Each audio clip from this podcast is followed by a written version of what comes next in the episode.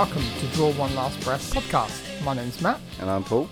On this week's episode, we will be reviewing Revenge, that's available on V O D now. And we also have our Something to Scream About topic, that this week is our favourite horror sci-fi movie. We will also be reviewing Pet Sematary as part of our movie from the vault. But first, let's get into some news. Let's get into the motherfucking news. So what's How been... have you been this week? Yeah, good, man. Like, watched a good couple of horror movies. Cool. I mean, you sat down and watched, the, what was it called? Inside? Inside, yeah. It was, um, was it a French Just movie? some French movie. Um, French horror movie is, it was just messed up. Proper messed up, wasn't um, it? Proper messed up. We thought it was going to be, like, similar to Martyrs and, um... Switchblade Romance, and it, it didn't fail to deliver on the level of gore. It was quality, so yeah. Really clever. I mean, don't want to spoil it for people, but if you can get hold of it, it's, it's not on any V O D platform or stuff like that, but I think you can get it on like eBay and Amazon on D V D. Yeah, um, so but... it was a quality watch, so yeah, definitely go check that out. Um, other than that, I've got there's a few bits which I've seen that's going on. This is quite, yeah. this is quite. You're going to find this quite interesting. Go on. If you haven't seen it. James Wan and Gary Dauberman are remaking Train to Busan. Oh, really? Yeah. Oh, my God. I didn't know that. That's so new. We're getting another American. I knew that it was in the works, but I didn't know it was going to be them. That well, we're going to get another. We're gonna, it's bound to have an American remake. It was Yeah, yeah. I've heard genius. for a while that they, they've bought the rights to make it, but I didn't know they were attached to it. That's really good news. Well, the original... It could tra- be. It yeah, might not be. Yeah, well, the original Train to Busan is just incredible, so... Um, We're going to keep an eye on this one. James Wan. Yeah, James Wan. The only problem I got is, will they... They might do with the comedy element of it. The side comedy side. It's just like...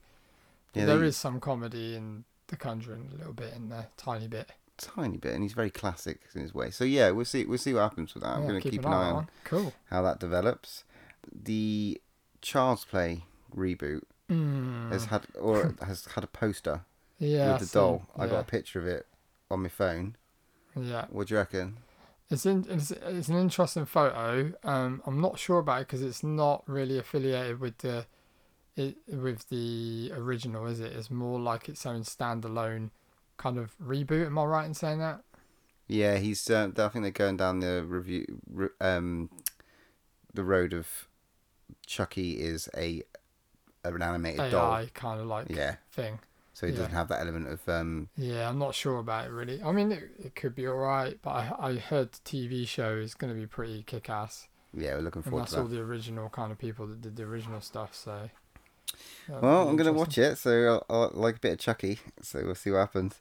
But other than that, um, they have just announced that they are doing Happy Death Day two. Yes, I saw that. They got the title, Happy Death Day two U. two U, yeah. I'm same, well excited for this. Same uh, same lead.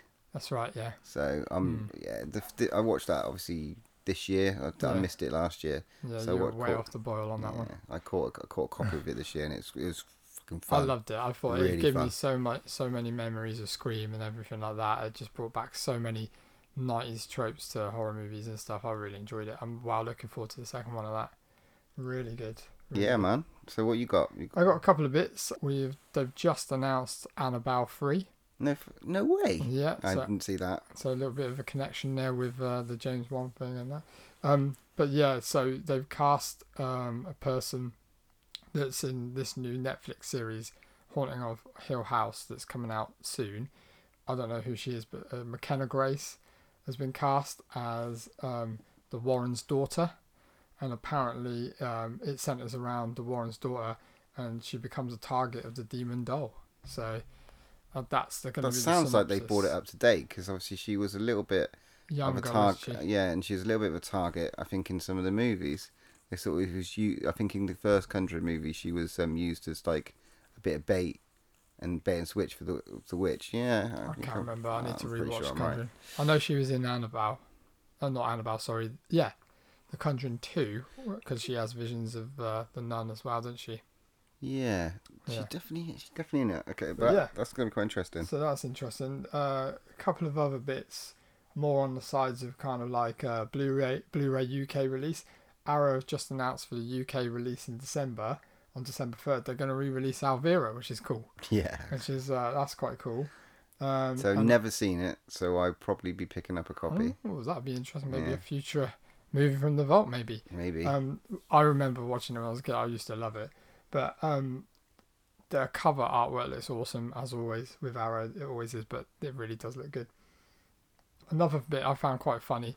So apparently in, in Arizona, in a lake, in the middle of Arizona, called uh, Lake Pleasant, there is a statue of a Jason underwater, like in the, in the movie. Okay. No, Jason Voorhees, obviously, he's tied under the water. And basically some, some people have just kind of like gone over there in the middle of the night and put him in there uh, as like a little bit of an attraction kind of thing. And to mark the location where he is, they put a Volkswagen Beetle or something so people can find him. Oh, that's cool. Yeah, I know. It's so cool, isn't it? So, but apparently loads of people have gone out and seen it, and there's been loads of videos of people looking at it and stuff like that. But the Arizonian, or whatever they're called, the Arizonian, like, park officers have, have said it's kind of like littering and they want to remove it, but apparently it's still there. But there's a petition up to um, not kind of remove it. Some radio station um, called Slasher Radio or something. Slasher um, Radio. Yeah, they cool. started. Okay. They started petition and they put ha- hashtag Save Jason. Nice. I, I thought that was pretty cool bit. Uh, not really news, but kind of kind of interesting. And the only last bit I've got is Hot Topic uh, have released a really cool Pop Funko uh, with uh, Leatherface with the Pretty Woman face. You know, where he has the makeup. Yeah. Yeah. They they're releasing an exclusive to Hot Topic of him, which looks funny. I'll post a picture on social media, but that, that's it's pretty. F- oh, and I got one last little bit. Okay. One last little bit. Go on. I totally forgot about. Um, do you ever watch The Goldbergs? The Goldbergs? No, yeah, I haven't seen comedy. it. I've oh, I've heard of it. I haven't it's watched brilliant. it. Brilliant. I love it. It's all about the eighties, but they got a special episode coming up. I would imagine it'll probably air in the, the U S first, like it always does. But Robert Englund as Freddy is going to be featured in one of the episodes of The Goldbergs, because they always have like a eighties reference. Like Kevin Smith's been in it. He, he directed a Batman episode. What, where uh, they go and see the nineteen eighty-nine Batman? Yeah. Okay. And then, um, they've had a, they've had loads of different episodes, like Back to the Future episode. Like it pays homage to those, but this one is obviously a Friday, um, a Nightmare on Elm Street, um, kind of wrong harsh, genre. But I, I, yeah, I, but I love The Goldbergs, man. You should get involved. You really love it. It's really really good. It's all oh, about the eighties, man. Oh, I might give that a shout. Actually, I've got one more thing. Sure. Come to think about it, at eighties Horror Doc that we've been sort of um, yeah. voicing for the last couple of like month. Yeah. Um, they have just put up on their Twitter that they're going to start a Kickstarter. I saw that in yeah. like seven That's days, amazing. And I replied, and I'm like, mate, we got to get in on this. We we said that. What did we say? Like after you come back from um, Fright Fest, that we fancied getting involved in something. Yeah, absolutely. We got a lot of money, but. We'll have a look fifty p at what... fifty p here, fifty p there. It all, count, it all adds up. So we'll have a look what they sort of like different amounts. Because I would imagine it'll probably be in tiers. And yeah, they always do it in like, tiers. Yeah. And we'll see what we, we'll see how much we're prepared to um, yeah.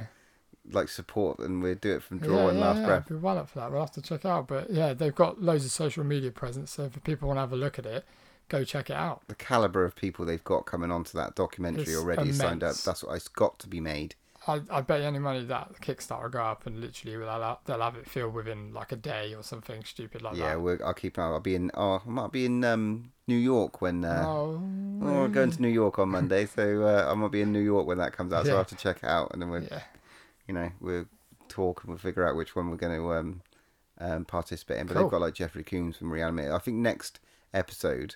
We will um, run down the list of who yeah, they've actually got on. Yeah, that's a good idea, yeah, yeah. Yeah, get involved. Definitely push that massively. Sure. Excellent. Right, should we do our main review? Yeah, what, what, um, go for it. So this week uh, we went, we watched um, Revenge on V O D.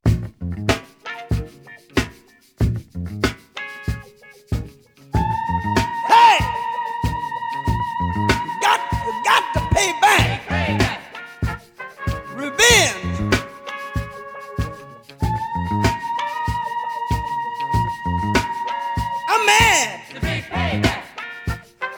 Get back. I need some get back. Pay back.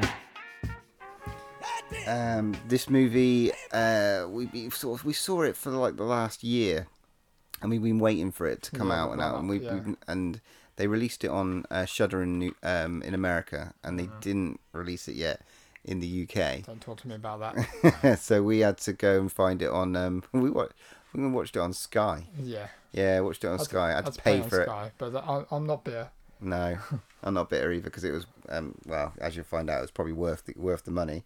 So this movie is about um, a young a young lady called Jenny, and she is um, basically having an affair with some rich guy by the looks of some rich. Does it seem some, like a politician or something? Like a like rich, that? yeah, like a rich French guy. We're not. Seems like. Yeah, they're on, he's sort of going to be going on a, a hunting trip with his two mates, this sleazy Dimitri um, and Stan. So um, something untoward happens, and um, which we'll get into in a bit, and then she ends up getting uh, getting killed, and um, taking her revenge on the movie. Cool. Where All should right. we start? Uh, for what? First thing I got to say about it is that um, it's beautifully shot. It looks very produced, and it's very colourful. I don't know if you found that the colours were like. like incredibly vivid yeah. throughout the whole thing. Yeah. I mean, it's set in the desert. I, I just found it like really easy to watch, and just like re- I was really drawn in by all like the diff- the cinematography and the way the way it was shot, and just I don't know, it just seemed to pop right into my right mm. into my face. It's really I think really you cool. hit the nail on the head there, because because it was filmed all in like the desert and stuff like that. There's not much to work with, and it just seems like they the um, director. seem to kind of grab hold of the fact of colours and dress and and kind of like kind of brings your eye away to all those other little details of things as well, because again, like the desert is pretty boring and it's just like all one colour pretty much. To but to do that in the film, kind of like like you said, use really big bold brash colours to draw your eye in and really get your attention involved in it. Do you know what I mean? Yeah. Get you totally immersed in it. Yeah. I really liked. It's I clever, really, isn't it? Very really, clever. I really liked the way it was shot, and it. So it's, I was never going to stop watching it. Are we going to spoil? Are we doing a spoiler one on this one? Yeah. Go, yeah. Definitely. Okay. So we go, I think we're going to have to. I would um, recommend if going to watch this movie, and then listen to this um, podcast, um listen to this review, because we are going to go into a few little details and yeah, stuff I'll like definitely, that. Yeah. I definitely, I definitely switch off and go and watch it rather than have it spoiled, because it is. It's uh, we're gonna delve deep. Yeah, so, and it's, yeah. it's cool. So, you did you enjoy it? First off, massively loved it. I thought it was a masterpiece, mate. I just I thought everything about this movie, like the hype running up to it. All I heard was reviews, festivals that it's been played at, people commenting about it on Twitter because I've they've obviously seen it earlier in other countries. Just everything about it just looked cool and. It just sounded interesting. Obviously, everybody knew it was a revenge movie by the title, Revenge. um, and everybody loves a good old revenge movie, don't they? You know. Yeah, it reminded me a little bit of um, I Spit on Your Grave, like Last Half on Your Left, those sure. sorts of like. But it had its own thing about it. This was what I really liked. Um, the fact that it's done by a woman director. Um, I can't remember her name now. Coralie Fargit. Okay, cool. Like, she's she's. Oh, sorry if I pronounced that wrong. But she's um, she seemed to kind of grasp it, the storyline, like, and really run with it. Um, it was interesting. It was different as well. It wasn't just your standard kind of like you didn't really know where it was going to go, because obviously it centers around kind of three characters, four characters. Four, four there's four, there's four, four yeah. characters in there. You're not Which is again a feat in its own, because it's like you've only got four characters and you've got to get a really good storyline around these four. four yeah, and characters. They're isolated in the middle of nowhere. I think they're working. They were working with a great, really interesting destination. Mm. Um, I'm not sure where it was shot, but the mountains and the desert around it was yeah, just I'm like. I'm not sure where it was shot actually. It just you just had this. Yeah, I'm gonna bang on about the color of this fi- mm. film, but it was just yeah incredible. And um, first off, you meet like Jenny and um, uh, Richard. I think they're those they're the two sort of main main people, and they're sure. It's yeah. very apparent that quickly that Richard's got a wife. Yeah, so he's having an affair with so Jen. Yeah, she's a lot younger. She's like younger than him, and she's very attractive, mm-hmm. very attractive. And I think they've got the week uh, like a day to themselves before he like gets her piloted off and um, gets his two mates to come and go. hunting on That's the right, hunting yeah. trip, but they turn up early. Yeah, old uh, old Stan and Dimitri, and they all start speaking in French, and it's su- subtitled for me. This, like, this is the weird thing about the movie is like s- most of it is French, but there are parts that are English. Well, yeah, whenever but they there's speak... not a lot of dialogue. No, which there again isn't. Is clever. Yeah, there isn't an incredible amount of dialogue. You're right. very much right. You're very right. Um, but they rock up and um, they're obviously looking her up and down, thinking, "Hang on, what have we got here?" Well, it's a weird. There's a weird, unnerving shot where she's like just eating an apple, and then she turns around, and there is one of the guys just ogling at her through the. Is that a word? Ogling? Yeah, you through the window. Leching. At her. Yeah. Leching, yeah. And she just stood there, and she doesn't do anything. In nothing but her pants and a tiny little t-shirt, and uh, she just stands there and just doesn't really do anything. Like it's a really, it's that little bit is just really unnerving, and it's yeah, like, you don't know what's going on. And then obviously, yeah, you find out that it's his mates, and they've come a uh, a day early or something uh, to go hunting. And anyway, yeah, so her her bloke comes along. They oh come on in, yeah, come on in. You're a day early, blah blah blah. And then they just have a little bit of a party, don't they? Yeah, get to know each other a little bit, a little yeah. bit, get a little bit, fr- get a little bit, you know, flirty. This is the bit, you know, there's a bit of this Paul where this is, this is, it's just a bit full on. It's like obviously they're having a few drinks and they're getting drunk and stuff. And then I don't know whether she is possibly a lap dancer. Um, is her is her work? Um, okay. But obviously, one of her boyfriend's mates comes out. Is it Dimitri? I think it's Stan. Stan, yeah. He comes out and then she starts doing a really provocative dance on him. Like, proper though. Kind of probably a bit too much. And if, it was, if that was my girlfriend, I'd be like, hang on a minute, what's going on here? Tone it down. Yeah, which you can tell that he's sort of been like, he's treating her like a piece of meat. Yeah. Like, she's properly like dancing with him. Yeah. But then, um, then the next day, mm. you know, she's not really showing that much interest in him because obviously it's, you know, she's not drunk anymore. Mm. And um, he, he, old Stanley wants... um, and her boyfriend, go he goes out or something to get something or go, get their passports or something yeah. for the hunting. And yeah, and yeah, and it's a really awkward kind of scene over breakfast where Stan is really into her, but she's not really into him kind of thing. Yeah, so poor, good old Stanley forces himself onto her.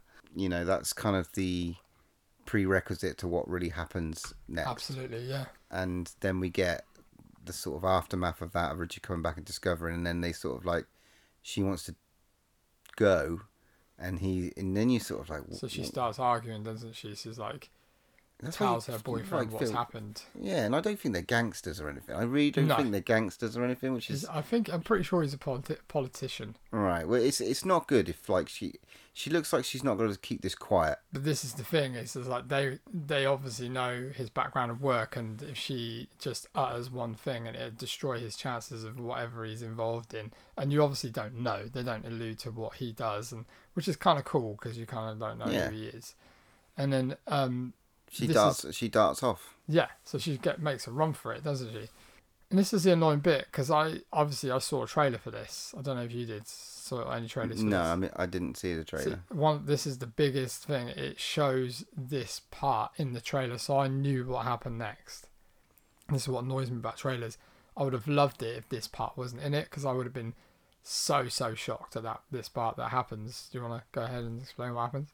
So yeah. They run and run. She runs and gets to the end of a cliff.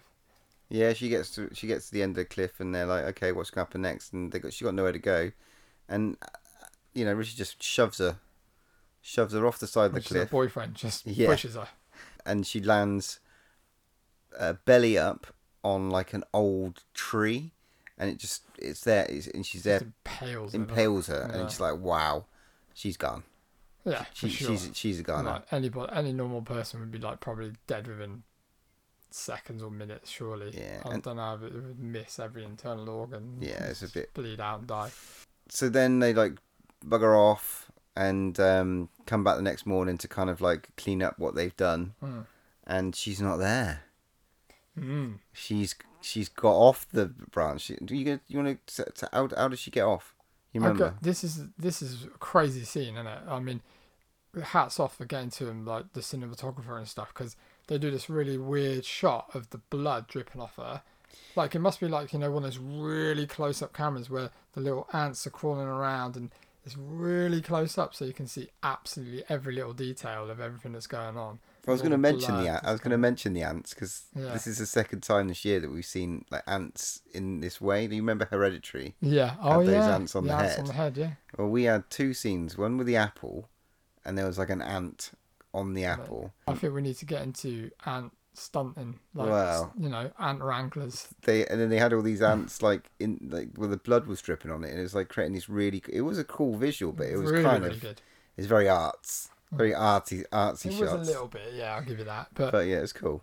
And then, yeah, she she ends up... This is a is a, is a bit far-fetched, but you've literally just got to go with it. It's part of the movie, and it's just like, it is what it is. It's like, so what if you... In real life, you can do this. So what, it's a movie. Just let it go. But she literally... What does she do? She Does she snap the tree off? Or she, she lights... Sets, she sets fire... She can set it, yeah. fire to the tree. Yeah. Um, so it weakens so it. burns it, and weakens the tree. And then yeah. it snaps off. That's but it, she's yeah. still got this thing in her stomach. Yeah, big piece of wood hanging out her stomach. And yeah. it just manages to kind of limp off. But obviously leaving like a trail behind her with a bit of blood and stuff like that. And then they, they it, it kind of turns into this kind of hunting game for them, doesn't it? Like they're hunting. They're hunting her, hunting basically. Her, basically find it, trying to find her. Um, they are the hunters. That's like you mm. obviously are on a hunting trip, so they you they imagine they're pretty good. They got some pretty cool like uh, guns and weapons, and with, stuff, you know, yeah. with them. Mm. So, but it's like one woman against them, mm. and they're trying to find her, and they're struggling mm. in the middle of the desert. Mm. And you, I don't know if you remember, like earlier on in the movie, the pilot that took them on gave them a bit of like. Weird trippy stuff, and she hides oh, yeah, it like in a locket. Hardcore drugs. Yeah, yeah. And it's like it's like L S D. I guess mm. gives her proper hallucinations. But I think first she gets hold of Dimitri. Yeah, she, yeah. She kills off. She kills off Dimitri in a nice. We get a nice little kill with that. So yeah, that's that. He's the kind of big guy because I thought that it was going to go down the route of he was going to be a good guy, because you kind of like. Feel that he's not fully involved with Stan, and he, you feel like he's taken a little bit of a step back. But then, as the movie goes on and he finds her, you're like, oh, he's not nice. Because I keep thinking he's just going to be like, look, and help her out. Like most of the films, there's always one guy that goes, oh, oh you know, I, I didn't want to do this. I'll help you out. Go that way, run on, or whatever. Utter asshole, isn't he? And... And what so she, does she do? Well, she stabs she stabs him in the eye. Yeah. Um, and then, uh, yeah. With his own hunting knife. With his own hunting knife. And it was, it was a nice way to go. Mm. Um, but she's still got this thing protruding out of her. Mm. So she yeah. needs to get rid of it. So she goes to hides in like a like a cave, takes this drug to sort of numb the pain. Well, and yeah, she, she takes has all these weird, weird hallucinations, drug, doesn't yeah. she? Yeah, and it's just like, it's crazy. But, yeah, what does she do?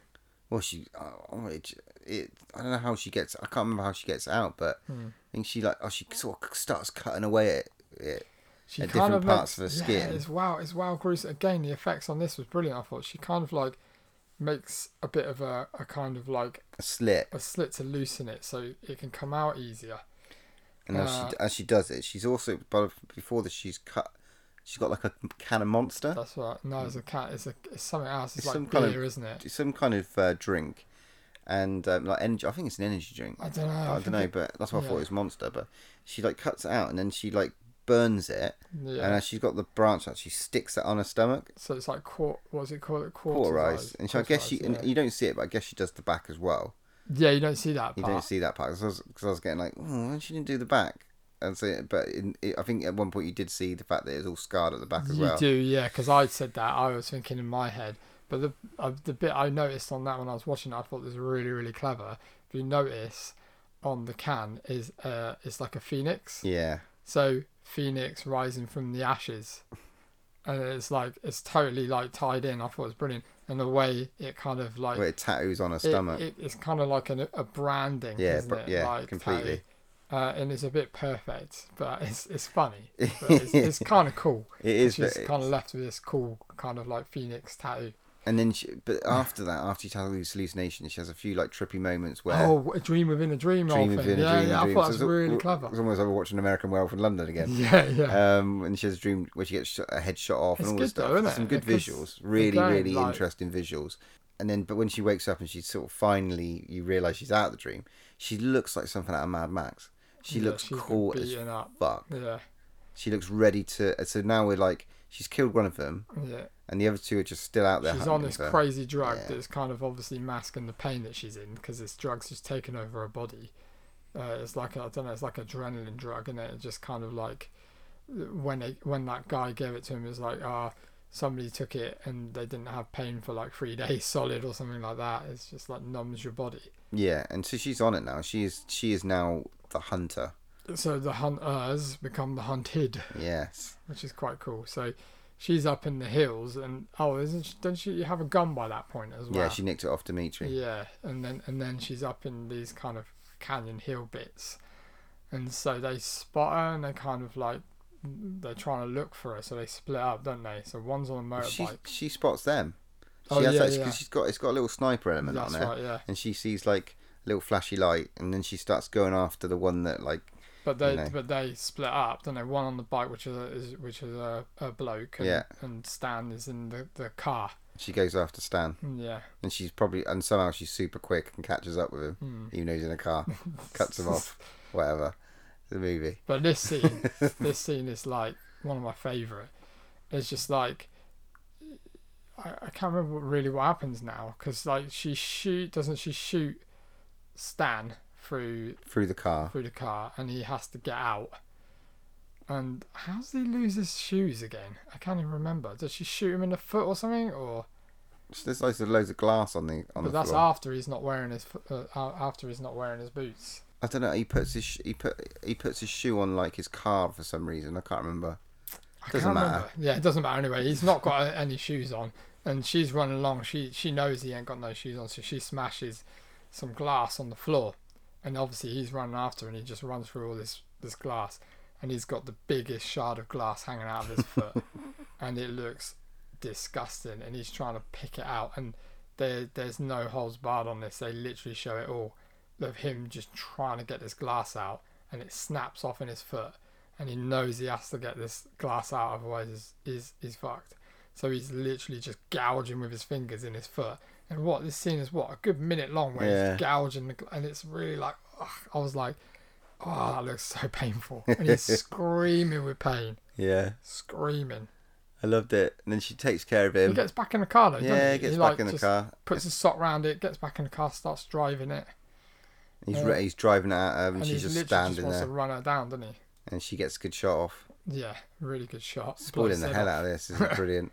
Um, and then next she's going after the next dude, and we get a nice sort of wrap up to the movie. Yeah, because really. He gives up because he can't find her, and he's like, sod this, I'm going to die if I don't go home, because they're in the middle of the desert, he's got no water, no food, and he's like, sod it, I'll just leave her out there. So he drives, he guns it all the way back to wherever they're staying, doesn't he? Yeah. Um, and she's there. Gets in it, he's gasping, and uh, he goes in the shower, doesn't he? He's totally butt naked in the shower. Then he hears a noise, and he's like, what the hell? And he goes out there, and there she is, isn't it? Gun just pointing at him. Bang. Right in the chest. Yeah. And then it's like a little bit of a... And then you get that whole sort of creepy sort of... Again, again it's it's not like your usual horror, mm. because it's not dark, really, any point. No. Uh, th- in this, it's it's it's in the desert, and it's sunny. Yeah. It's sort of... It's really crisp. And there, and you've got this house which has got loads of windows and loads of light, and they're yeah, sort of it's creepy. Like a, it's one of those houses like you see on that program where they have futuristic houses. Yeah, like totally, it's a really cool house. And so they're just cre- they're sort of sort of like stalking each other around the house, and you know, well, it's just, using shadows and all and sorts of stuff, totally and blood naked. To follow each other. It's totally naked, and yeah. it's just like literally. She's seen him naked though, it, so it ends up. Just th- this this is what I love again about this film. It just like pushes the boundaries totally. Literally in the house there's obviously this kind of square route where you go around the center of the house, yeah, and it all feeds like a corridor all around the house, and literally he's basically running after her, she's running after him, they don't even know where each other are, they're so disoriented, he's fucking bleeding out, she's just fucked because she's just so like out of it. And they're just running round and round and round trying to catch each other. And as they're doing this, the blood over the walls. Oh, it's so much blood. All over the floor. And literally they're slipping around in the blood and everything. I just loved it. I just thought it's hilarious. I was, I was, I was waiting for it to stop. It happens for about ten minutes. They run out after each other. And then, and then finally she falls over, doesn't she? And like he, like literally is beating the crap out of her, which was quite pretty graphic. hard, pretty hard to watch. Yeah. Um, but then you know, does she win? Does she not? Should we let him know? Nah, you watch the movie, you find out, or find yeah, out yeah. whether she gets she gets yeah. out what the watch twist the they're movie. gonna do. If you listen yeah, to all that, yeah. If you listen to all that, I absolutely love this movie, and it's like, I I didn't realize, but apparently, she literally stops talking twenty-four minutes in. She doesn't say another word in the whole movie. Yeah, twenty-four minutes in, and I think that is just awesome. She was great. Yeah, right. She's really, really, really attractive for one, but she she is great. And the other three are maybe a bit ropey, the three guys, but that's kind of adds to it, I think. They're like, the acting's not great from those those three. Do you know what I think? I didn't really tell. I thought, I thought that I didn't really tell because they had like broken English in places, and then like, I didn't think they were that bad. They I quite liked. I they thought didn't do her it. bloke was pretty good because I thought he played a right bastard. Yeah, the, it's just a contrast between the two. She was absolutely outstanding compared to those three. That's reckon? what I thought. Yeah, big time. Fair enough. Yeah, that's my view on that's that. Fair, that's a fair shout. But I, I absolutely love this movie. Uh, do you want to rate it? Yeah, yeah, let's rate it. Um, I thought when I looked at it, I was going to give it like um, it's just strong. It's a good, strong movie. I'll probably go for about a seven. It's a good, sh- it's a good, good, solid seven out of ten for me. I'd probably go a bit higher. I'd probably go eight, just because I absolutely loved it, and I just thought it was like something fresh, something new. Like you said, the cinematography is brilliant. The colours are brilliant. She's absolutely amazing. I didn't know where it was going to go. Didn't know where it was going to lead. It's brilliant as well. All these people saying, obviously, there's not enough kind of female kind of films nowadays where it's female-led, and she controlled that film. And I thought that, I thought she was brilliant. And I, I'd probably go with an eight. Cool. I mean, we said it before. Like, horror is always the first the genre to break sort of boundaries. And they, they don't hold back with their female cast. They're just giving them these great roles, and it proved it at Fright Fest, and again this movie is fantastic. So yeah, yeah. I can't I can't see I can't wait to see what's next from her, and also the director of this movie, because yeah. it's going to be great. If it's anything like that, I'll love it. Cool. That was awesome. I'm glad I'm glad we had a good one to yeah, watch. Yeah. Next time, next episode, however, we um we weren't really sure what we were going to going to do. We were hoping Mandy was going to come out in time, which is Nicolas Cage's movie, mm. but I don't think it's going to be. It's going to be a little later, probably, isn't it? So we're going to go and watch, um, Matt's really excited about this one, we're going to go and watch um, uh, Venom and hope that that turns out to be... I'm, I'm fingers crossed, I hope it surprises me, I really do. Well, we'll see. Okay, so next we're going to do something to scream about. So what was our topic, Paul? It was... Um, our favourite sci-fi horror movies. It was indeed. It was indeed. So, what have you got as your first pick? I just, I loved it. I love this, by the way. I just have to say, I love this topic. Um, I think I realised that, like, sci- uh, sci-fi goes literally hand in hand with horror if they yeah, get it right. A lot, yeah. There's a lot of cool stuff out there. Sure. I mean, we'll talk about some of the um, involvement we had on social media on this, and there's a lot of The, the same names keep on coming up There's again and again, but I sort of gone for like a little bit little bit different, because it's almost the way that I see sci-fi horror. I always sort of saw it as like quite funny, okay, in uh, in the approach, in in the sort of comedy horror sort of side. Yeah, yeah. I mean, there's some great there are some great scary ones, which I'm sure you'll talk about, but I'm going to go for my first one is They Live with John Carpenter, nineteen eighty-eight. We've talked about it a bit already, hmm. but it's got Roddy Roddy Piper in, and uh, Keith. God rest his soul. Yeah, God rest his soul, and um, Keith David from The Thing. So he's obviously liked by John Carpenter, and I mean, I'm not going to touch too much about this movie. It's it's absolutely batshit. This score is absolutely brilliant because it's John Carpenter, and the film is um its sci-fi element comes from the fact that it's almost like this whole nineteen eighty-four thing going on. And with a pair of glasses, Roddy Piper's Roddy Roddy Piper's character can suddenly see the world as it is, and it's been inhabited probably by seventy-five percent of an alien race that no one can t- no one can see, and all this advertisements like everywhere that no one can really tell. They're all being sort of like led like sheep by this alien race, and they don't even know. And as soon as he puts on the glasses, his world is like turned upside down. I mean, the acting's not like, you know, top class, but it's just funny.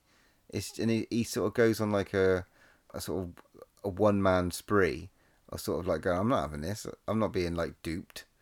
And you get some great lines. And I think I only I, this became a favorite movie very recently. One of my favorite movies re- very recently because I read the book Armada by Ernest Cline, and it was mentioned in there. And this oh, quote, I haven't read that yet. It's good. Yeah, it is really good. And this quote is the reason why I watched this movie. Uh, he walks into um, a bank with a shotgun, and he's uh, this is this, the line is delivered something like this: "I have come here to chew bubblegum and kick ass, and I'm all out of bubblegum." And it's probably even slower than that.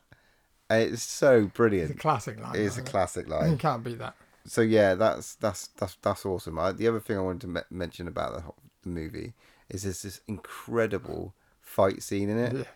Um, it's like the longest fight scene ever. It, it? It's it like... goes on for about five minutes and twenty seven um and some twenty seconds or something like that. It was only supposed to be about twenty seconds. Okay. That's what they wanted. That's what John Carpenter wanted.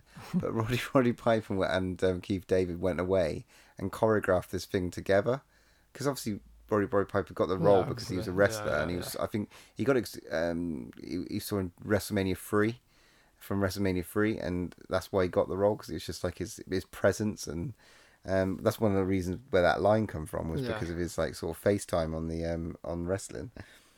But yeah, they choreographed that themselves, and they and they didn't tell anyone, and they went with it, and they sort of kept going for this uh, for this whole fight scene, and um, really had that sort of like rest. That's what has that wrestling vibe and stuff. It's so good, and it literally like he's just trying to persuade him to go and help him kill some aliens. Keith David isn't not having any of it. It's brilliant, and you won't. They won't let it rest. I absolutely love that. So yeah, oh, it's a great movie. Great pick. Great yeah, pick. That's my first pick. What's awesome. Yours?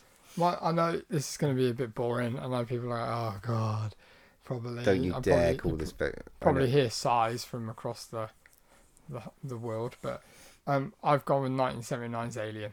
What was it? Bring back life form. Priority one. All other priorities rescinded. There's a damn company. What about our lives, you son of a bitch? I repeat, all other priorities are rescinded. Uh, it's like, it, it had to be done. It's Why would like, you even remotely think you get a size? This is like... Because it's not one of those films. I know it's amazing, and I know a lot of people probably agree, but... It's just, it's probably just a bit of an obvious pick. And I, I don't like being that obvious person and talking about the same thing all the time, because I could have picked like fifteen other movies. I had loads of other movies. But for me personally, again, this is my probably my favourite, along with Aliens, is one of my favourites. Because purely because of the cast. You've got Sigourney Weaver, you've got Tom Skerritt, you've got John Hurt, you've got H- Harry Dean Stanton, and you've got Ian Holm. Already, like, that cast is like amazing. Yeah. And not to mention, this is one of the first movies that is just, it just pushed the boundaries out there. This was completely different, like Star Wars did for that genre. This did for our genre, horror, and, and in space, and what is going on, what is the storyline, wh- where is it going. The acting's brilliant. The effects are like second to none. Even now they stand up one hundred percent. And like, so anybody can come at us uh, if they don't think that, then fair enough. But in my eyes, it's amazing, and is is is a is is a normal. Wow, it is a perfect film to me. Everything about it, I love it. It's brilliant. Um, and I picked it just purely because it is one of my favorite ho- like horror sci-fi movies, and and that is it. Well, it's one of your favourite movies, isn't it? I mean, yeah, full time. Yeah, I'm sat in a room, uh, guys, with like, um, yeah. It's a, oh no! Don't tell anybody. Matt has a couple of um, glass cabinets, and one of them is full of like Aliens memorabilia and Aliens toys. And I haven't stuff got like it all out either. I need to no. set up my Necker stuff. I still ain't got it out. I and need you, to do it. And he's met Sigourney Weaver as and well. Tom one of the, one of the, yeah, and Tom Skerritt and a couple of the others from um, things. So. He, Massive Alien fan. Yeah, I love it. I just can't. I just. I can't think of a world without this film. I can't, it'd be a worse place if this film didn't exist. But I absolutely love everything about it. I watch it probably twice a year. Uh, that's probably not enough, but there you go. What, anyway, what you got next?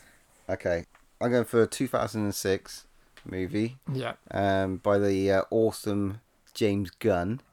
Yeah. Um, and it's Sliver. From Universal Pictures comes a film so shocking. Uh, we've got a real problem here. So disgusting. Don't let him in your mouth! No! It will change the face of horror. They're doing things to people, turning them into some kind of monsters.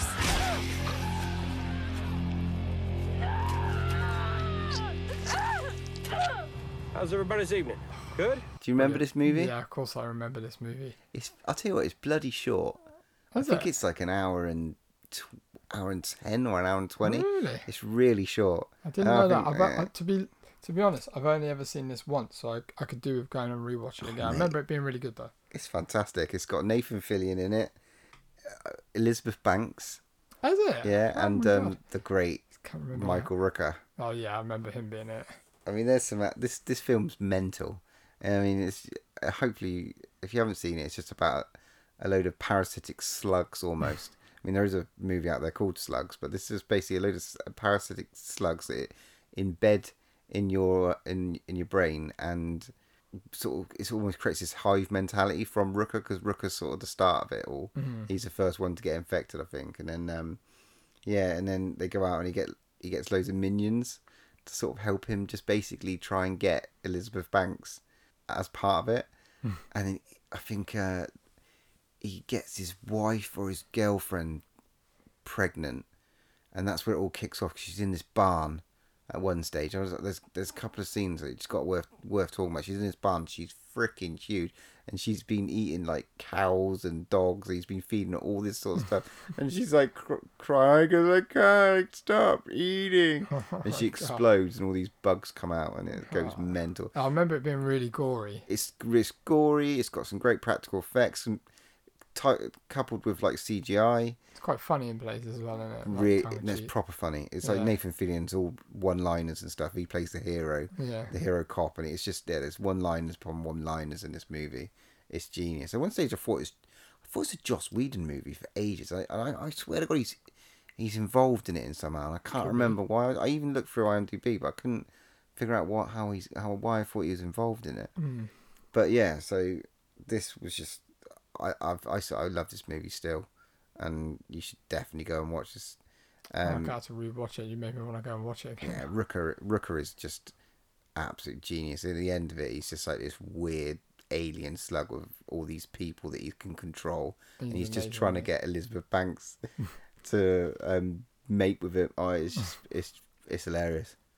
It is brilliant. Go and watch it. Cool. What's your second pick, dude? My second pick is none other than nineteen eighty-seven's The Predator. In a part of the world where there are no rules. We pick up their trail at the chopper, run them down, grab those hostages before anybody knows we were there. What do you mean we? Deep in the jungle, where nothing that lives is safe. You lose it here, you're in a world of hurt. Showtime, Jet. Knock, knock.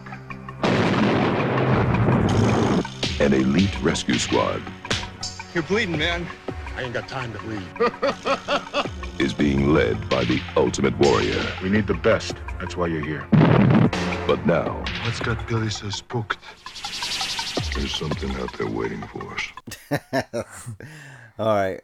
Yeah. Okay, it is, yeah, it is a horror. It is, we, we just, it's definitely a horror movie. Well, it's got a horror element, whether it's definitely. horror or not. I don't care. I'm going to talk about it anyway. So, Predator. It's literally, you. If you ain't seen it by now, I don't know what's wrong with you. But obviously Arnold, Arnold Schwarzenegger's in it. Uh, Carl Weathers, obviously Apollo Creed from the Rocky movies. Yeah, it's got a great cast as well. Uh, Jesse Ventura's in it, which is brilliant. I love him. Um, but it's just, uh, it's one of those movies, again, where when I watched it, I, I don't know how old I was, obviously young, but I had absolutely no idea zero of what this film was about. All I knew is that Arnold Schwarzenegger was in it, and it had a picture of him on the front with some war paint on his face. And I just thought it was a typical Arnie film, so I just, obviously we probably rented it from the, the shop. I did not know that this was going to be some kind of alien space thing from outer space. But there's really good things in it. Obviously, you know, it's this ragtag bunch of uh, kind of like... commandos, aren't they? Really? Yeah, like they're like a, a ruthless gang of obviously like uh, trained assassin killers, and they go on jobs to go and, and kind of... Uh, get people out of mercenaries, they're yeah. sort of elite of the elite. Yeah, but they go and they're, they're rescue guys. It's obviously, it's clearly stated right at the start that they, they rescue people and that's their job, and they come back out of it. And it doesn't matter how many people they kill, they're just going to rescue people. There are so many muscles and so many cigars yeah. amongst them. It's the most masculine film I've, I've, I remember watching. I die. And it's I probably Doigie's favourite movie. I, yeah, our friend Doigie, yeah. Um, but it's a brilliant movie, and the thing is that you could people could argue that it ain't got a horror element, is uh, then that's fine, but it has, because the first scene where they come across uh, some guys that they knew uh, that have literally been skinned alive and upside down tied to a tree, and I remember seeing that and thinking, Christ, how real does that look? How real? Because the effects were just second to none. This is when eighteens were like were eighteens. Yeah, so this was R rated in the States, so it was like the, the, the worst you could get. And I loved that fact about it as well, because it was just didn't really care. And the gore scenes in it, people getting like their chest blown open and, and stuff like that. And then, yeah, and there's just loads of cool bits about it, but. Like even when they were filming it, like the, the shit they went through is like they had to fight. They had real leeches attached to them. They had to battle with snakes. The heat was intensely crazy in the day, and then at night it was freezing cold. So they had to do, go through all these kind of like um, kind of weather conditions to make this film in the middle of nowhere. They all got sick. Apparently, they all got they all got the shits. Apart from Arnie, he was the only one that didn't. He's too hard to get the shits. Yeah, he's too he's too hard. He's got some great one-liners though. Got some great. Uh, there's one where Arnie plays Dutch, the character Dutch, and he literally flings a machete, and it like literally goes through a guy, and he goes, "Stick around," and then he walks off. Stick around. Stick around. It's amazing. It's it's just brilliant. But um, I absolutely love this film. And then when it gets to the end, you just think, you know, this kind of alien being they've been fighting all the way through the through the film. You don't realise until the end. It's going to take his mask off. That's a mask he's wearing. And you're like, oh my God. And then when you see that face for the first time. It's scary without the mask. It's mental. It's mental. It's just like the way they did it. It looks so real even now. Even yeah. now. Because I watched it, rewatched it for this. Uh, I literally, the, the effects are brilliant. And that's a guy in a suit. Yeah. With animatronics nuts. And all moving stuff. And it's just like, it's just amazing. I think that's got to be one of the most famous alien sort yeah, of faces yeah. in, in movie history. It's just genius. It's it brilliant. Really, yeah. really... And it's proper scary.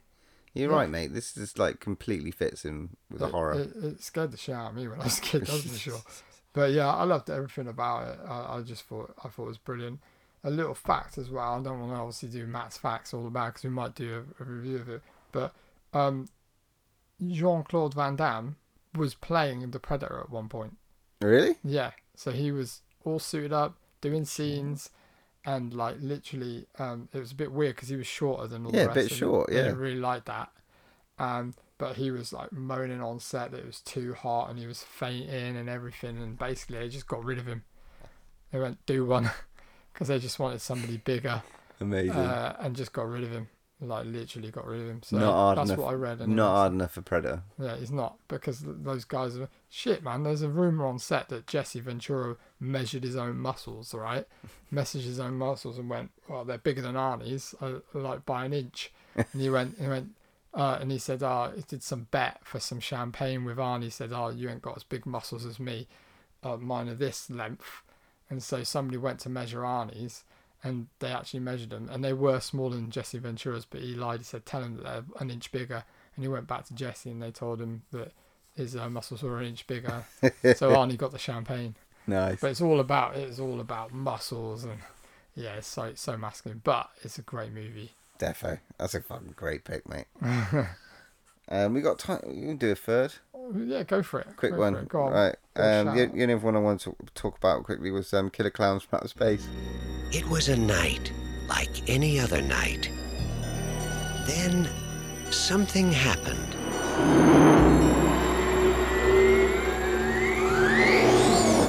You see that? Something different. There's no shooting star. Why here? Why now? nineteen eighty-eight. I got to talk about this real quick. We watched it for the first time. Love it. We were, like last year, a couple of years, a couple of years ago now, yeah. Because we used to have Hot Dog and Horror Night. Hot Dog and Horror Night. Bring that back. Yeah, we should do that definitely. And this was just a proper hot dog movie. This is just get your popcorn out. I loved it. I loved it. This is brilliant. It's just so stupid and like funny. The pract- the effects in it are brilliant. And this is just literally about. It was originally called Killer Clowns, but they didn't want it to sound like a slash movie, so they added the Without Space, and these fucking clowns come from outer space in this, in some kind of spacecraft, and they just try and like take over this town and like cocoon them and stuff like that. But there's some absolutely batshit moments in this this movie, and the clowns just look ridiculous, and they move like they move like imbeciles. It's it's just really stupid. The Claudio brother, uh, Cheeto brothers are the ones that did it. And it is literally just dark, goofy fun with lots and lots of colourful practical effects. And there's a massive cult following, loads of cool merch you can get. Yeah, yeah. And the best thing, one of my favourite things and favourite scenes, I suppose, from this movie was um, it's it's he sort of approaches this group of bikers. Don't know if you remember it. Mm. He's on this little trike and he's oh, going yeah. up and he's like, he just wants, he sort of, does, does, they sort of don't know what to make of him, but they're just taking the mickey out of him. And the biggest one sort of comes over and trashes his bike. And he just flies off, comes back, and he's got boxing gloves on. And the guy goes, "You want to knock my block off?" And then the clown just nods and punches his head clean off into a bin. Oh, it's just, it's just, and it's just stuff like that all through the movie. I like the bit where they, they, the, the, the girl orders pizza. Yeah. Remember that bit where, the, where the, the, she orders pizza? And literally comes to the door and opens the box, and it's the clown head pops out. Yeah. It's just hilarious. Because uh, they're trying to kidnap her, aren't yeah. they? And there's another bit in the cop station where he's like, uses the the police chief as like a puppet. Yeah. Well. Yeah, yeah, yeah.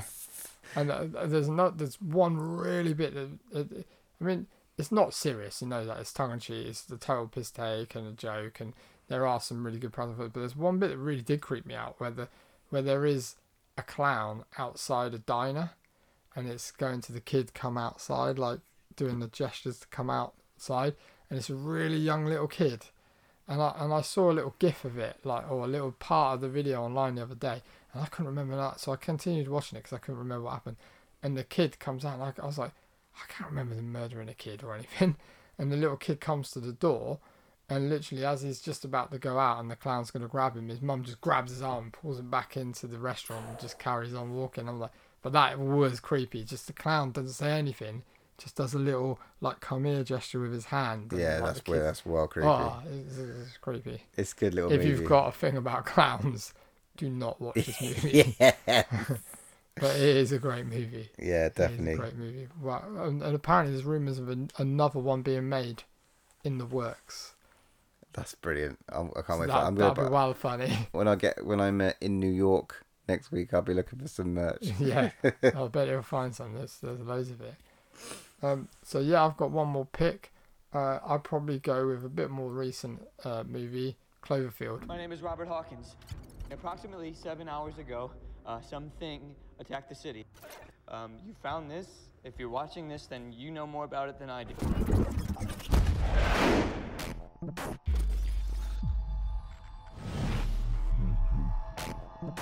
Hello?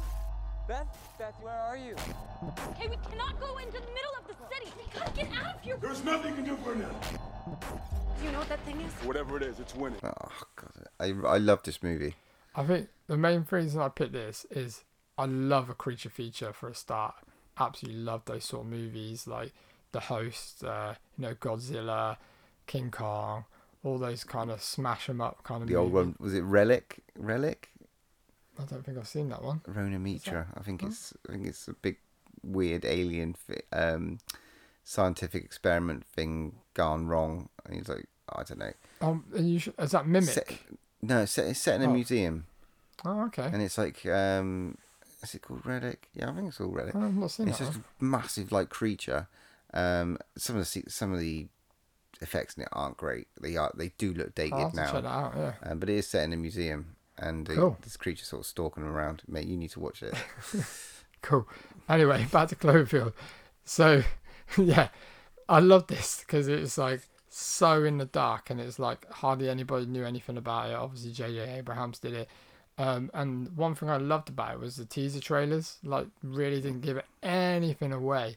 And um, the one of the teaser trailers was literally just the um, the Statue of Liberty's head just rolling down the middle of New York. Yeah. Just and you thought, what the hell is this about? And it didn't tell you anything about it. Uh, I think when I when it came out, I went to watch it at the cinema three times. Uh, I literally went three times because I absolutely loved it. I thought it was brilliant. The visuals, everything about this was absolutely brilliant, and it was just like just properly brought the monster genre back, and and it, it was just so interesting about it. There's loads of stuff around it about why was this thing here, why what was it doing, because there's no explanation. Oh, God, and I gener- absolutely it, love that. I'll, I'll make Dan it gener- loves doing like oh, yeah. loves talking about Cloverfield. It generated so much hype and interest, and you could just go onto sites and yeah. sub-sites to go, oh, if you pause it at this bit, you see so a, you see like a satellite fall to the sky, and like, so does it come from the sky? And you're like, yeah. what has actually happened? And I know yeah, they've done yeah. obviously a couple of movies since, and still not explained anything really. Not at all. But um, yeah, I mean the the you know ten Cloverfield Lane is fantastic. I love that movie as well. Not so much Paradox, but there you go. That's for another that's for another chat. But yeah, I thought uh, Cloverfield was brilliant. I mean. It's just it, it was just a fantastic movie, and I loved the creature and how it looked, and and all the little things that fell off of it were like crustacean creatures with like big claws and stuff like that, because obviously it came from the sea, uh, the apparently the deep depths of the sea and all this stuff, but you didn't know if that's true or not. Um, but yeah, everything in that obviously and the it's found, a found footage. Yeah, movie. The found footage element makes it, it so so super scary, especially yeah, in the subway bit. Yeah, definitely, it's just. It's weird because it's kind of an apocalyptic movie as well as a kind of monster movie. Um, just really clever. Just everything about it is so clever. Um, I'm waiting for the next decent installment for it to see what else, you yeah. know, what else is out I there. I still don't why think it's, it's going to like... Because Paradox doesn't really answers. do anything for it, no. to be honest. Eh? No, let's not mention that again. Paradox. Cool. That was some good chats. Um, do you have some... I got some shout-outs. Shout-outs, yeah. So a lot of, a lot of the people out there have been saying... Um, there's been three main ones which everyone mentioned, so I can't... I'm going to mention some unique ones, I think, more okay. than anything else. But thanks to everyone who actually did get involved in this and said The Thing, Event Horizon and Alien... Those three are absolutely brilliant. Event Horizons meant was oh, mentioned yeah, so many times by even like by people on Facebook, like um, Rob Frack, Richard Harris, sort of like got involved on Facebook. They both mentioned um, Event Horizon, as did um, Kate Blockheads from Insta um, from Instagram, and there's a load of people on Twitter that did as well. So, um, so as I said, from Instagram, Kate Block uh, Blockheads mentioned Alien, The Thing, and Event Horizon. So the main the main three, and then uh, Dan Murray mentioned The Thing as well. But on Twitter, we had a few few people come, kind of a few unique ones. Cool. So you the you some of the usual suspects and a few new new people. Fairy Faye said Invasion of the Body Snatchers, the seventies one. That's classic. Yeah, no, that, I love that. Great, I, I really choice. want to rewatch that. And we had uh, Stevie at Film Fan Stevie um, said The Blob. Loved that movie. Yeah, uh, Michael Cantrell at M Cantrell Author said It. So then I was like, okay, you got to give him that because it, yeah, it's it a, technically isn't he an alien? Well, isn't it? Yeah. It's something. It's not. In the book, he's an alien, isn't he? It's not. You've sim- read it recently. It's not as simple as that. He's not really. He's a being oh, okay. from a. It is all dimensional and stuff like that. So there is uh, definitely a sci-fi yeah, element to it. Um, I'd got to give him that. Brooke Stone Street in Twitter said um, Sunshine. Do you remember that? Is that... Yeah, that's a fantastic movie. Gideon, Cillian Murphy? Yeah. Yeah. Yeah. yeah. Danny Boyle movie. It's yeah. fantastic. I'd love to rewatch that again. I, I mean, I I watched it when it first came out on rental, and I haven't watched it since, but I really would love to go and watch it again. Yeah, and um, A W O T podcast got involved well. I said The Thing. I mean, The cool. Thing... It's a, a given, isn't it? It's, I would have picked that all day, but we spoke about it so many yeah, times. Yeah, we did a whole already. episode on it. It is, like, probably the best one out there, along with it, up there with Alien and and Event Horizon. Event Horizon is just sure. creepy as yeah. creepy as fuck. I've got a couple of mentions on Facebook. Our mate Geordie Paul has come up and he said, Aliens, obvious, but it's a classic. And Katie Cartner has chimed in and said, The Signs. The I Signs. I love that movie, yeah. Yeah, good M. Night, Sh- M. Night Shyamalan. I, I really like that movie. I know a lot of people give it some, some flack, but I Yeah, really they came it. to a movie and with water and they're allergic to water. Fine. I'll take your word for it. Okay. So, yeah, thanks again for everyone getting involved. And let's move on to our next section. Cool. So our movie from the vault this week is Pet Sematary. I don't want to be buried in a pet cemetery. I don't want to live my life again. Fall addicted to the sacred place. This ain't a dream. I can't escape. So where should we start? This is the first time I watched it. Yeah, this is the first time Paul's watched it, which is mental. So nineteen eighty-nine's Pet Sematary. Uh, we are met with uh, a young family uh, that have obviously just moved to the area. Um, and they have moved in as uh, husband and wife and their daughter and son and their cat. And they move into this big house and obviously... The lead character is a doctor, I believe, isn't yeah, it? Yeah, the, it's the Creed family. The Creed family, yeah, that's right, yeah. They are mental, by the way. I mean, I love... This is obviously a, a, a adaptation, and the screenplay was adapted um, by Stephen King that's for this, for this movie, and obviously he wrote the book as well. Sure. But why the hell... You know, in, in Norway, why the hell did they move... A doctor moved to... A, a house that was next to a road where the trucks go by at like one hundred miles an hour. It's a nice big house though. Maybe it was cheap. It, it, but it must have been cheap. But that was. Or I was maybe it doesn't like... have a choice. Maybe maybe they didn't buy it. Maybe they got put there. You know, some doctors get homed, don't they? Like when they first move in. I don't know. It was crazy. I know it is crazy. Those trucks. But... Watch yeah. out for those trucks. Yeah, yeah. It's, it's like yeah. So we're met with the Creed family. And obviously, yeah, he's a doctor, and they move in, uh, and they notice uh, a little walk, a little path, and the little girl that they were with says, "Where's that path go? Where's that path go?" And um, across the road is the their their kind of well their neighbour, I would say, across the street, across the crazy road, um, called Judd. Judd, yeah, Judd is Judd is brilliant. Judd's amazing. Judd just, you know, he just explains things, has a way of explaining things which are just absolute, absolute genius. Obviously played by Fred Gwynn, oh. which was uh, from the Munsters. Yeah, which is which is classic. Plays the main Munster guy. I absolutely love that guy. He's quality. His yeah. voice is just so creepy, especially what? at the start when you see him, because that you see him kind of cross the road and you think, oh my god, this. guy is scary looking. It's got dungarees on her knee as well. Yeah, with a really strange voice, really deep. Don't go near that road now. That's the pet cemetery. Yeah. so, down, so down the road, the creepy little road, um, where they don't really want to go, but they end up having a little day trip there, is a pet cemetery. Spelt with an S. Yeah. Because yeah. it's obviously um, Stephen, Stephen King... Um, lived near a pet cemetery when he was younger. The mm. they, the kids misspelled, and the pets the pet cemetery's there because of the bloody road. Yeah, because put it's a stop sign. So many. Just put a stop sign. You know, or reroute the truck somewhere else because it's a really tiny road for these massive trucks. There's just two houses up each. Yeah. It's just nuts. It's on the brow of a hill. Mm. It's really silly. So like so so yeah they they visit this pet cemetery, don't they? And uh, yeah, so there's like. all these pets are buried there and their neighbour says, oh, even my dog's buried there, didn't he? Yeah, like that. yeah. And then you see this massive blockade of kind of bushes and trees and like they say, oh, what's beyond there? He says, oh, nothing's beyond there. Like, you know, yeah, whatever. And then they go back to the house, don't they? And then there's a crazy cutscene bang, it just cuts. And like, all you see is these people screaming and shouting, dragging this kid into a school that's obviously just been hit right so, by a truck, right? No, this is what I was going to ask you.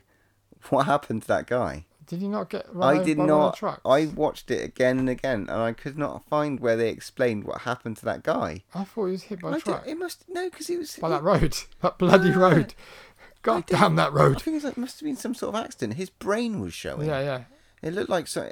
I would say, I guess like some farm accident or something. Oh, okay, like that. Okay. But mate, they don't tell you why no, he's. But been it's pretty in. visceral. They just like literally cut yeah. him and this guy with his brains hanging out of his head. And obviously they bring him into this, uh, the doctor, who is um, uh, Mister Creed, the doctor. Doctor Creed. And um, he's trying to resuscitate him. And he's just literally, just, he just ends, just gives in, doesn't he? Because he's like, he's there's no hope. His brain's hanging out. And he kind of apologised to him and says, oh, I'm really sorry, but I tried. He's the worst doctor in the world. I'm gonna, and we'll go into that in a bit, a bit later. But this dude that he does try and help sort of ends up following him around. Mm. He's like, almost, is he a spirit? And he's almost like, again, like a bit like American Werewolf in London, kind of stuck in limbo. But you I can't, and, but they, he talks to him sometimes, mm. but it feels like sometimes they can hear him and sometimes they can't. Mm. I didn't really get it. No. No, I don't understand if he was, if he, if he could be seen or not. Because I, I thought, I, that, I thought that the think, wife, the I wife sort of thanked really him at one stage. Seen because the doctor has a weird dream, doesn't he? That yeah. he has a weird dream that he follows him, and basically this guy, I can't remember his name now. His name was Pascal. Was it Pascal? Yeah, it was Pascal. Yeah, it's kind of like he leads the doctor down to the pet cemetery in his dream, and um, says, "Whatever you do, don't go beyond the pet cemetery. Don't go and do anything beyond there." Yeah, so he warns him so he once. Warns him. So he gets the first yeah, warning. That's right. Yeah. That's the first warning. So he's like, "Don't do it." And then the doctor wakes up and he's like, "Oh, it's a dream."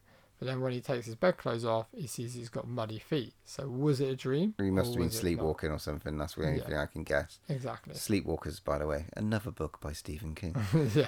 Um, but he. He he also has this convers- he also has this conversation with Judd, yeah, about the pet cemetery, mm. and about what's beyond. Oh, cause what happened? Right, so he Judd take the cat dies. That's the next thing that happens. Mm, Churchill the cat. Winston Churchill the cat yeah. uh, dies, and well, that what happens is the his wife and kids uh, go on a trip away, don't they? And they're like, take care of Churchill, make sure nothing oh, no, goes wrong. Oh, no, they go to a parent's where he's not allowed to go. Yeah, because he's been shunned by the family. So basically... he's a doctor. Oh, I don't know. What? Let's not go into that. I want so to. So they go, they go away and they're like, don't make sure Churchill, you feed him and all that stuff. And then it's like, yeah, cool. And then he gets a little call, doesn't he? I'm afraid I think I've got your card. So he goes over to the old Judd's house and he's like, yeah, this cat's been flattened by a truck, basically. Yeah. Um, he peels it off. So he peels it off and yeah. they, they, they go for a, a walk. Well, this is where the it goes longest a bit, walk. This is where it goes a bit crazy. Ellie Creed, the little girl, her cat is obviously murdered. And he Judd feels sorry for her because he remembers when his dog died. So basically he he goes, look, and that, this is where it gets a bit ridiculous because I'll tell you a secret place. I'll take this, take you beyond these trees where you can basically bury the cat and he'll come back. Well, he doesn't tell him what's going to happen yet. No, he doesn't. No, he doesn't tell him at all. In fact, he, yeah, because he doesn't explain what he's doing. Right. He just keeps saying, follow me. Yeah. Oh, it's just around the corner. Yeah. And he's following him for ages. And they're walking for ages. They've gone all day yeah. to bury this sodding cat, and then he's got to dig it. You've got to bury yourself. Yeah, so it's like it looks like a big Indian burial ground. Yeah, like some weird. So he, they bury the cat, and then uh, and all, and that's it. And literally just goes back to the house, and then the next day, obviously he wakes up, and the cat has has arrived. In the uh, to the house, but it's not the but it's a it's, bit. You can tell it's not the same cat. Yeah, and it's a bit like because um, he picks him up and it scratches him in the face. It's not a friendly cat it's anymore. It's not. No, it's not the same old friendly, fluffy Churchill cat that they loved before. Uh, yeah. But yeah, anyway, so... so... So then, I think at one point him and Judd have this conversation about what has happened, about, and he warns him again. So he gets another warning a bit later about reanimating a person, because mm. he questions about reanimating a person. Mm. And he's like, "Wow!" Oh, and they got this story about when they when it happened, and yeah, so they had to go and to a, like a cut back, don't they? Cut so. back, yeah. And they burnt. He loves his cutbacks, and he and the guy was not right. He was violent. They, they buried in the, the burial ground, and he yeah. come back, and he's like, they show him like, and he's literally got like a little girl's leg that he's eating. Yeah, and he's attacking his dad. Yeah. So they burn him alive. And Judd is one of those people. Well, Judd is one of those people. Comes and sets the house alight. So we know it's a bad thing. Absolutely a bad thing. So, yeah. But he's led him. He's he's done the cat. Yeah. Because he thinks the cat's harmless, but whatever. So I got there's there's one thing. Then the unthinkable happens. Hmm. Now this is. Oh, crazy. Sorry, I meant the most obvious thing in the movie yeah. happens. Now yeah. this this obviously at the start of the movie, they show you how busy the road is because their little uh, is it Gage. Uh, Gage, their little son, is running towards the road, and Judd saves him. Yeah. So here we are a little further on in the movie, so they're having a nice little picnic and they're flying their kites and everything, and they're not paying attention to their what three-year-old kid, four-year-old kid, probably, and uh, he he walks off and he's by the road. Judd goes, "Get the boy! Get the boy!" And all you see is the dad running like the running like nobody's run before. But in my eyes, I think I could have run faster. And then all you see is his truck hurtling down the road, and you know what's going to happen is inevitable. Bang! He's dead. As he's listening to Sheena as a punk rocker. Yeah, by the Ramones. By the Ramones. And um, yeah, so. So Gage is dead. Gage is dead, yeah. And, and this is one of my favourite fixed scenes of the whole movie. Because mm. You're sick. I meant after he, so after he died. Yeah. I kind of like, I wasn't really bothered by Gage. He was a little kid from Kindergarten Cop as well. Oh, was he? Yeah, a little kid oh, in there. Right. But um, they have this like funeral for him, and the dad go, oh, like, this is not dark. His dad, but like the wife's dad goes mental, and like, "You should have took care of him." And he's right. The dad's yeah. right, but he's an arsehole for doing it at the funeral. Yeah. And the little little coffin goes falls off, doesn't falls it? Falls off as well. Oh, it's a bit. Man. It's a calamity. It's an absolute you calamity bit, moment. The, the little boy's leg comes out of the coffin, and it's not good. Yeah, it's not a bit good. Weird. But it's so a bit dark. He's obviously distraught. They're all distraught. And little Ellie's having little Ellie's having dreams similar to. So it makes you believe that she's got. Or, I was like noted that I thought that Ellie might have The Shining. Yeah. Yeah, yeah in this as well. Could be connected, mate. It could be. She's all... got. She keeps having premonitions and dreams yeah. about Pascal. He loves that. He loves connecting yeah. stuff. So. Yeah. yeah. But what what what does the dad do? So again, it's um isn't it Thanksgiving or something? And uh, he's not invited. Yeah. Okay. He's like, I don't want to go, and. uh Yeah, Ellie and the wife go off to go back to their mum and dad's, and he's left there on his own. And obviously, Joe's like, "Don't do it now. Don't even think about it, boy. Sometimes dead is better." Yeah, sometimes that's the classic line. Yeah, and obviously, he decides to go and dig his son up from the uh, cemetery, the actual cemetery, the real cemetery. Yeah, Lewis Creed, the dad, goes and um. digs him up out of the coffin, but there's a, there's a really really unnerving scene this bit I forgot about this is where he gets him out of the coffin and starts cuddling him like mm. cuddling the dead like court, and it's oh it's creepy. I didn't like that bit. It's a bit weird. There's creepier bits later. Yeah, so he so he um off he goes up to the uh Indian burial ground, and the whole way he's going, as he's doing that, it cuts back to Ellie and the mum, doesn't it? And Ellie's having dreams about Pascal, telling her, and she's really telling him about her, the dad, and saying, uh, uh, "Ellie, you need to tell them." And she's like, "I don't understand," and like, "I'm worried about Daddy. Can we call him? Can we call him? Where is he?" And they try and call the house, and he's not there, obviously, because he's burying Gage out in the Indian burial ground. So anyway, yeah. So she's like really worried, and. Um, Ellie somehow gets the name out, doesn't she, to the mum, and kind of the mum is kind of then tries to make her way back home. Yeah, because she kind of finds out what the name is and links it all together, which is kind of a cool little bit, I thought. Yeah. And she's trying to make it home as fast as possible. And in the meantime, obviously, it's too late. It's buried him in the Indian burial ground. And uh, what happens next? Well, you get a little freaky... I don't know, the little zombie gauge is a bit much for me, but yeah, you get this little freaky kid that it sort of starts, it's killing Judd, and the cat's helping him at the same time. And oh, he's don't, st- don't skip past the, the Judd bit. So just trying to find him in, in his ha- own house. Oh, it was he's cre- giggling and running around and everything and it playing was cre- a bit of cat and mouse. It was really, really creepy. But like... the worst bit is when he, obviously Judd gets down on the floor to look under the bed, and as he does it, like the kids obviously nick some stuff out of his dad's. He gets a scalpel. Place. Yeah, and he just literally, it's a famous scene, literally just literally slices into the in his Achilles. Uh, oh, it's horrible. Yeah, don't like that. It's it's a bit. Ugh. And he starts eating his face. Yeah, and literally just slashes his face. So he's got like a Joker smile, and then just goes at him, doesn't he? And and that's the end of poor Judd. That's the end of poor Judd, and the cat's eating his face. Sometimes better. Sometimes better, better. And um, the mum comes back. Um, we missed a little bit out, just to backtrack a little bit. The mum's obviously got some demons as well in her closet. Um, oh, this was Zelda. Now this was Zelda, yeah. Right. This is the problem. This is, when I was a kid, this freaked the fuck out of me. I did not like this. When I you got to think back to when you when I was a kid. So she has a sister that's kind of hidden away because she's got spina bifida. Spina bifida. Okay, sorry. Um, she's got that, but it's obviously took a hold of her, where it's twisted her spine and she's malnutrition. She's really ill and stuff. And uh, Zelda's actually like in bed and bedridden is.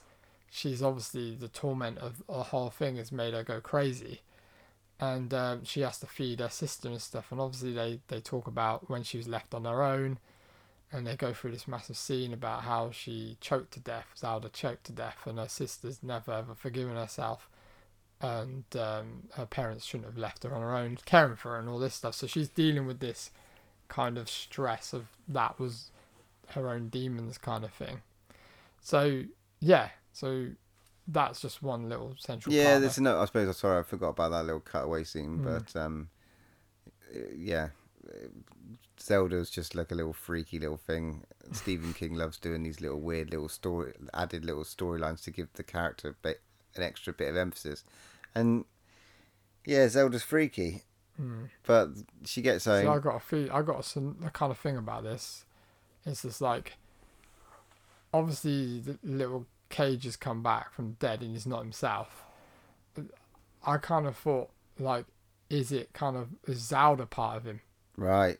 Do you see what I mean? I don't, I don't know, know whether it, that's, that's. I don't know meant... if it got that deep, mate. To be honest, but I don't know.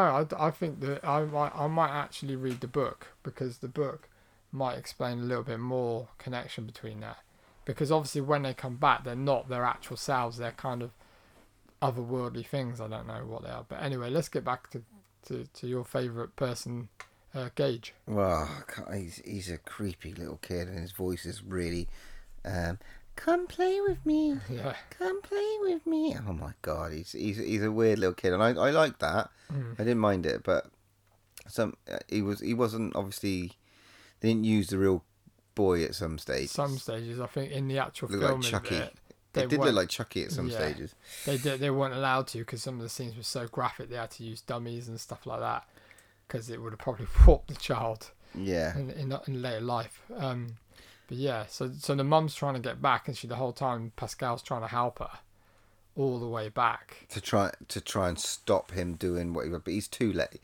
Pascal's too late. The mm. mum's too late, and it's obviously already come back. And she goes, and she um goes to Judd's house. Sure.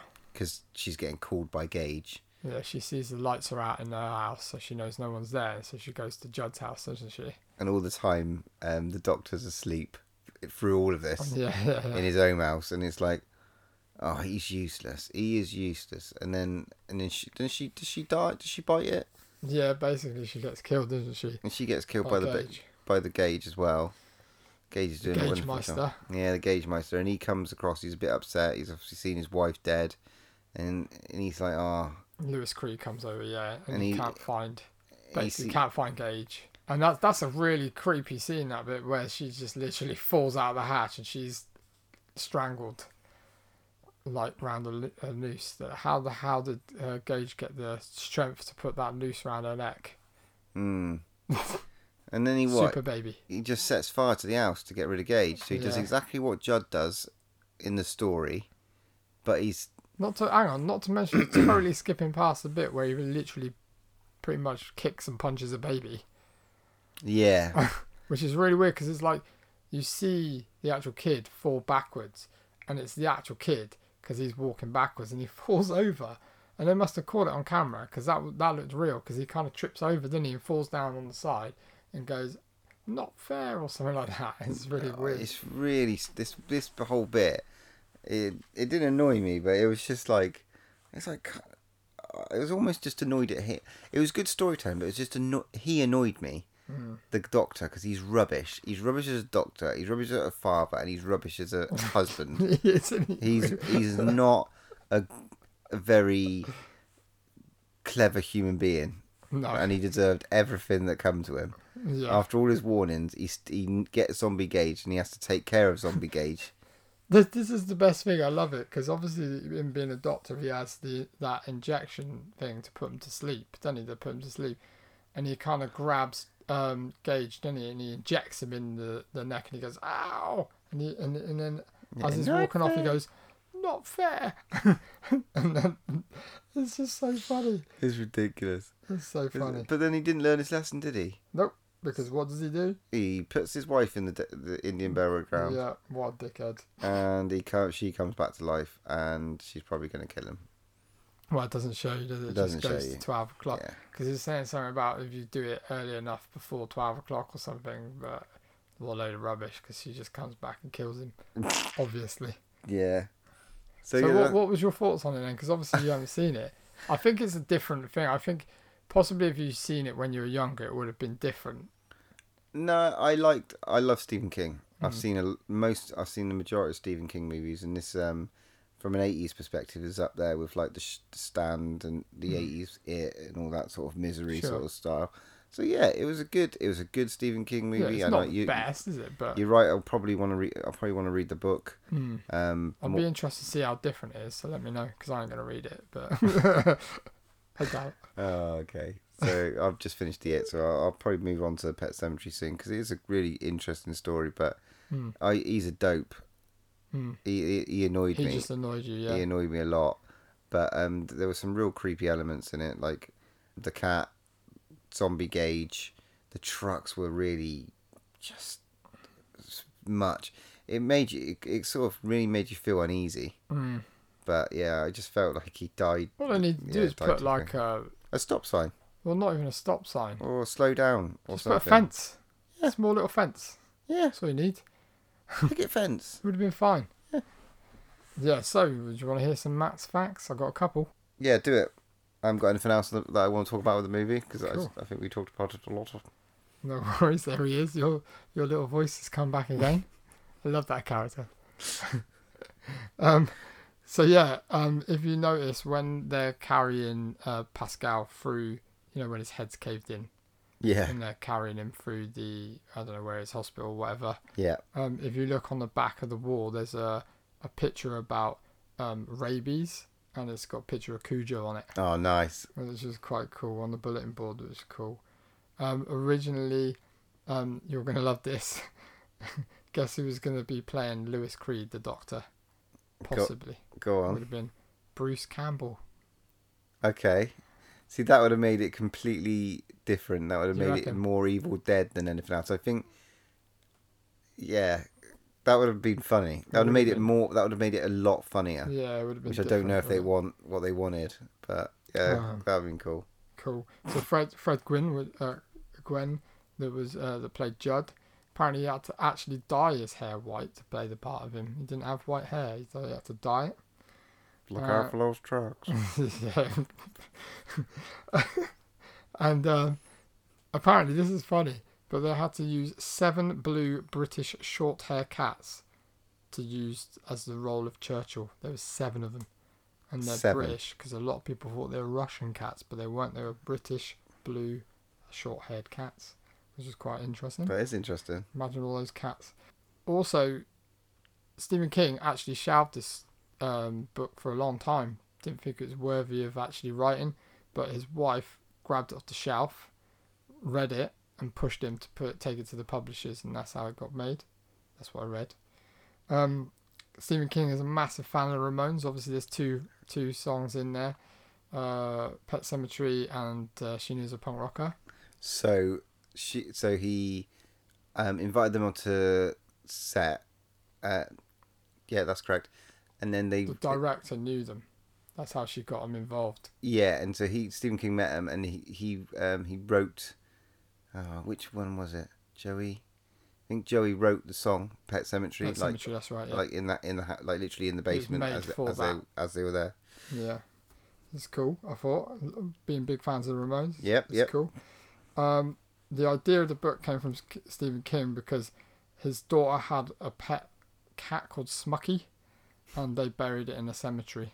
Cool. So that's where he got the idea of writing it. Uh, Romero was going to direct this film, but really? because yeah, because it took so long to get it off the ground, he had to go and make uh, something else, so he couldn't make it, couldn't direct it. Fred Gwynn had a, obviously in the film, Judd had a, a pet called Spot, the dog. Yeah. Uh, and it's quite funny because that was his name of his pet in the nineteen sixty-four Monsters. Their, their pet was called Spot. And obviously, we didn't talk about this, um, Stephen King makes a cameo. Oh, does he? Yeah. Did you not spot him? Is he the truck driver? Nope. No. He's the reverend at the um the oh. burial. Well, in the in the funeral bit. In the funeral bit, yeah. No, I missed him. He's like the the the uh, priest, would you say, on the ser- sermon? I don't know. What yeah, I know it. You're talking about the yeah. guy with the cloth on around him. Yeah. yeah, yeah. That's that's it. Yeah. So that's that's, that's all I got really. There's, that's there's really good. There's there's some that was some good facts. So we go on for our. Oh, it's my my turn. Yeah, it is your it's turn. My turn to pick. Right, so I got a surprise for you. I know you've been waiting to watch this oh, movie. Gosh. I know you. I know you know what I've bought you. So I've I've picked. Uh, there it is. Class of Nukem High. I knew it was going to be that. And that looks like the worst copy I hope... I've ever. See, I hope it's as good as I remember in terms of the copy Christ. I got. I think I don't that... know if I've got a player that'll play that. So, I am going to look forward to watching every second of that. I hope you. I hope you really enjoy it. I know we've talked about it a few times, so cool. I want that back. You know, I, I don't think I'm ever going. You'll I don't get think, it back. Don't worry. I don't think I ever. I don't think I'm. Maybe I need to get a Blu-ray copy. Yeah, uh, there isn't at the moment. I bet you any money that one will come out, though, eventually. This is a proper V H S copy, so this is as it should be watched in all its glory. Excellent. No, excellent. Well, I'm looking forward to it. I'm looking forward to it. Just before we move on, we actually forgot to pick out our next topic for did next we? time. Oh, yeah, we yeah, did, didn't we? we? Oh, my God. Look we at us. It's your turn to pick. It's my turn to pick. So, we'll so pick... I get a double pick, so... You'll pick it. You pick Class of Nukem so High pick, for next time. Yeah. Movie from the vault, and this one is going to be our something to scream about. Next time is going to be. Okay. Oh God. Our um, biggest what the fuck moment. Oh. So basically, obviously, movie. I'm going to like that. Movie twists. Oh, movie twists. That's what I put in brackets. So biggest what the fuck moment. Okay. Does it have to be movie t- no, twist? No, just whatever. Just, just say just call it biggest what the fuck moment. Brilliant. I, I'm going to enjoy that. I think. I like that. It's quite a lot. Biggest what the fuck yeah, moment. Yeah, yeah. I'm going to keep saying pick, that. Should we pick two each? Yeah. Or just the one? Yeah, two. Let's two. pick two cool. biggest what the fuck moments. Brilliant. Brilliant. What the fuck? What the fuck? Brilliant stuff. Brilliant stuff. All right, cool. So that brings us to the end of the show, I think. Yeah, I'll just, um, um, if you guys want to get involved in any of the um, questions and stuff, like let us know your biggest what the fuck moment. Yeah, absolutely. Or, um, you know, watch Class of Nukem High. Yeah, because that'll be on our next episode. We'll probably on YouTube. On it. Yeah, you must find it on YouTube. So watch Class of Nukem High, and then our main review will be Venom. So let us know what you think about any of those, and um, you can do that by contacting us on Twitter at Draw One Last Breath Podcast at Draw One Last. Get us on Facebook by searching Draw One Last Breath Podcast, or find us on Instagram, Draw One Last Breath Podcast, or email Draw One Last. last breath pod at hotmail dot com. Mm, and there's only excellent. one more thing to say. When there's no more room in hell, here's another podcast.